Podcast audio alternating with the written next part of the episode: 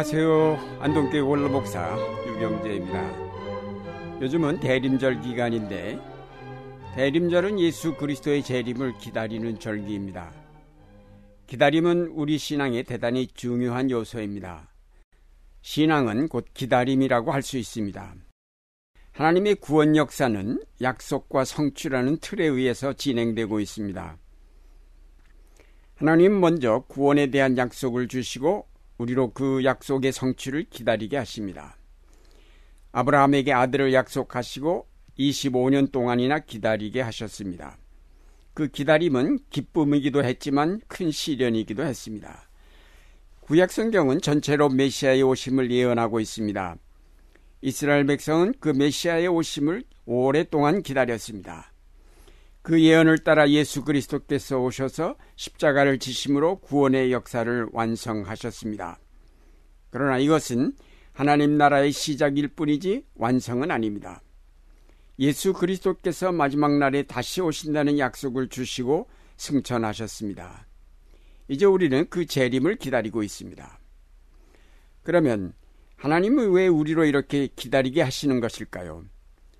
바로 계획하신 구원의 역사를 이루시지 아니하고 우리로 고난 속에서 신음하며 그 약속의 성취를 목이 빠지게 기다리게 하시는 이유가 무엇일까요?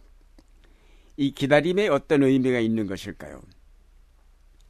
우리가 먼저 생각할 수 있는 것은 우리로 회개하고 준비케 하시기 위해서 기다리게 하신다는 사실입니다. 이 기다림의 기간은 연단의 시간입니다. 연단을 통하여 우리의 모든 죄를 깨끗게 하시고 우리를 성결하게 하십니다. 구약 성경 스바냐서 3장에 보면 하나님께서 교만한 자들을 다 제거하시고 남겨둔 백성들은 나쁜 일을 하지 않고 거짓말도 하지 않고 간사한 혀로 입을 놀리지도 않을 것이라고 하였습니다. 하나님께서 온순하고 겸손한 사람들만을 남겨두셨다고 하였는데 그것은 저들 속에서 모든 악을 제하시고 깨끗게 하셨음을 의미합니다. 하나님은 예루살렘을 한바탕 청소하시어 타락하고 더러워진 사람들을 모두 쓸어내시고 온유하고 겸손한 자들만 남겨두셔서 저들로 하나님의 구원의 뜻을 전하게 하셨습니다. 다시 말해서 하나님은 이 기다림의 기간을 통해서 이스라엘의 모든 죄를 징벌하시어 순수하지 못한 불순물들을 모두 제거하시고 오직 하나님만을 바라보며 그에게만 소망을 두게 하셨습니다. 이스라엘 자손들이 광야에서 고난당하며 기다린 40년의 기간은 이집트에서 가지고 나온 잘못된 신앙과 생활 습성을 뜯어 고치는 연단의 때였습니다. 사람이 살기 어려운 광야에서 40년 동안 단련된 이스라엘이 배운 것은 오직 그들의 모든 삶이 하나님의 은총으로 말미암았다는 사실입니다. 하나님 없이는 살 수 없다는 믿음을 배웠습니다.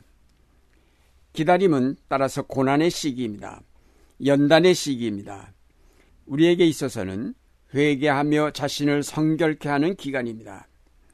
신랑을 맞이할 신부가 자신을 단장하며 신랑을 기다린 것과 같이 예수 그리스도의 오심을 기다리는 우리가 자신을 단장하는 시기입니다. 우리 속에 있는 온갖 욕심과 허물들을 다 씻어내고 자신을 비워 깨끗게 하는 시기입니다. 로마서에 환란은 인내를, 인내는 연단을, 연단은 소망을 이룬다고 하였습니다. 결국 우리는 환란을 통해 연단을 받아서 하나님만을 온전하게 바라보는 소망의 삶에 도달하게 되는 것입니다.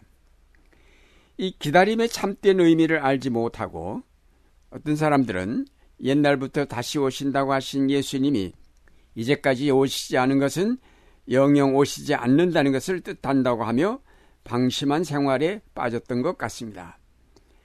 그래서 베드로 후서에서는 이를 경고하고 있습니다. 하나님께는 하루가 천년 같고 천년이 하루 같다는 사실을 기억하라고 하면서 다만 아무도 멸망치 않고 회개하기에 이르기를 기다리실 뿐이라고 하였습니다. 이제 우리는 이런 하나님의 뜻을 분명히 알고 거룩한 행실과 경건함으로 하나님의 날이 임하기를 바라보고 간절히 사모하는 생활을 하여야 하겠습니다. 오늘날 하나님의 진노를 불러일으킬 우리 사회의 방자한 삶과 정치인들의 구태의연한 행태들에 대해 두려움을 느끼면서 우리는 주님 오시기를 준비하여야 하겠습니다. 우리가 이 세대의 풍조를 따라 방심할 것이 아니라 더 긴장하여 주님 앞에 부끄러움 없이 설 수 있도록 준비하여야 하겠습니다. 내 안에 깃들인 이 땅에 대한 모든 욕망을 씻어내고 거룩하고 깨끗한 마음으로 주님 다시 오시기를 기다려야 하겠습니다.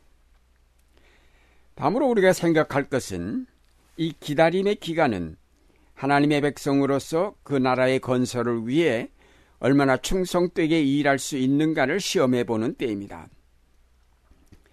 예수님의 달란트 비유에 보면 주인이 떠나면서 종들에게 각각 달란트를 맡겼습니다. 두 종은 나가서 부지런히 장사하여 배를 남겼는데 한 종은 그대로 땅에 묻어두었다가 주인이 돌아오자 그대로 가지고 나왔다가 책망을 들었습니다. 이 비유는 하나님의 나라를 기다리는 우리가 열심히 그 나라를 위해 일해야 함을 교훈하고 있습니다. 하나님께서 그의 약속의 성취를 늦추시는 까닭은 우리로 부지런히 전도하게 하시며 하나님의 의를 이 땅에 실현하게 하시려는 것입니다. 예수님께서 제자들을 택하시고 그들을 세상에 내보내셨던 것도 복음을 땅끝까지 전하게 하시기 위함이었습니다. 하나님은 이 구원의 복음이 모든 사람에게 충분히 전파되고 또 그 복음으로 변화의 삶이 일어날 때까지 예수 그리스도의 재림을 늦추고 계신 것입니다. 그러므로 그의 제자된 그리스도인들에게 있어서 이 기다림의 기간은 부지런히 그 나라를 위해 일해야 할 때입니다. 전도의 은사를 받은 사람은 부지런히 전도하고 기력이 쇠하여 활동이 어려운 사람은 기도하기를 쉬지 아니하고 예언자로 부름받은 자들은 주의 말씀을 담대하게 선포하며 이 땅에 하나님의 의를 세워나가고 교사는 가르치는 일로 봉사자는 봉사하는 일로 부지런히 일을 해야 하겠습니다. 우리의 손길을 필요로 하는 일감들이 우리 주변에는 많이 있습니다. 자원봉사자가 되어 하나님의 나라를 위해 열심히 일해야 할 때입니다. 하나님께서 우리에게 맡겨주신 달란트를 그대로 묵혀두지 말고 장사하여 열매가 있도록 해야 할 것입니다. 그리스도께서 다시 오실 때 우리가 자랑스럽게 보고할 열매들이 있어야 할 것입니다. 내가 지극히 작은 일이라도 그 나라를 위해 한 것이 있는지 살펴보시기 바랍니다. 우리가 부지런히 살았다 하더라도 그 대부분이 자신만을 위하여 산 것은 아닌지 살펴보아야 하겠습니다. 특별히 하나님께서 우리로 기다리게 하시는 까닭은 사랑의 삶을 연습하게 하시기 위한 것이라고 봅니다. 지극히 작은 자 하나에게 사랑을 베푼 것이 곧 그리스도에게 베푼 것이라고 예수님은 말씀하셨습니다. 우리가 뿌린 씨앗에 비해 거두는 열매는 수십 배, 수백 배인 것처럼 우리가 베푼 사랑은 지극히 보잘 것 없음에 비해 하나님께서 이에 대해 주시는 상급은 아주 큰 것입니다. 우리가 이 땅에서 지극히 작은 자 하나에게 냉수 한 그릇이라도 올바로 대접하면 결코 상급을 잃지 않을 것이라고 하였습니다. 지극히 작은 자를 대접한 것이 곧 그리스도를 대접함과 같다고 하신 것은 우리가 행한 사랑의 보잘 것 없음에 비해 상급은 너무 크고 놀라운 것임을 말해줍니다. 사랑하는 여러분, 이 대림절에 우리의 신앙의 상태를 한번 점검해 보아야 하겠습니다. 하나님의 기다리심은 준비되지 못한 우리에게 있어서 유예의 기간입니다. 이 기간이 다 지나가기 전에 부지런히 그 나라와 그 의를 위해 일해야 하겠습니다.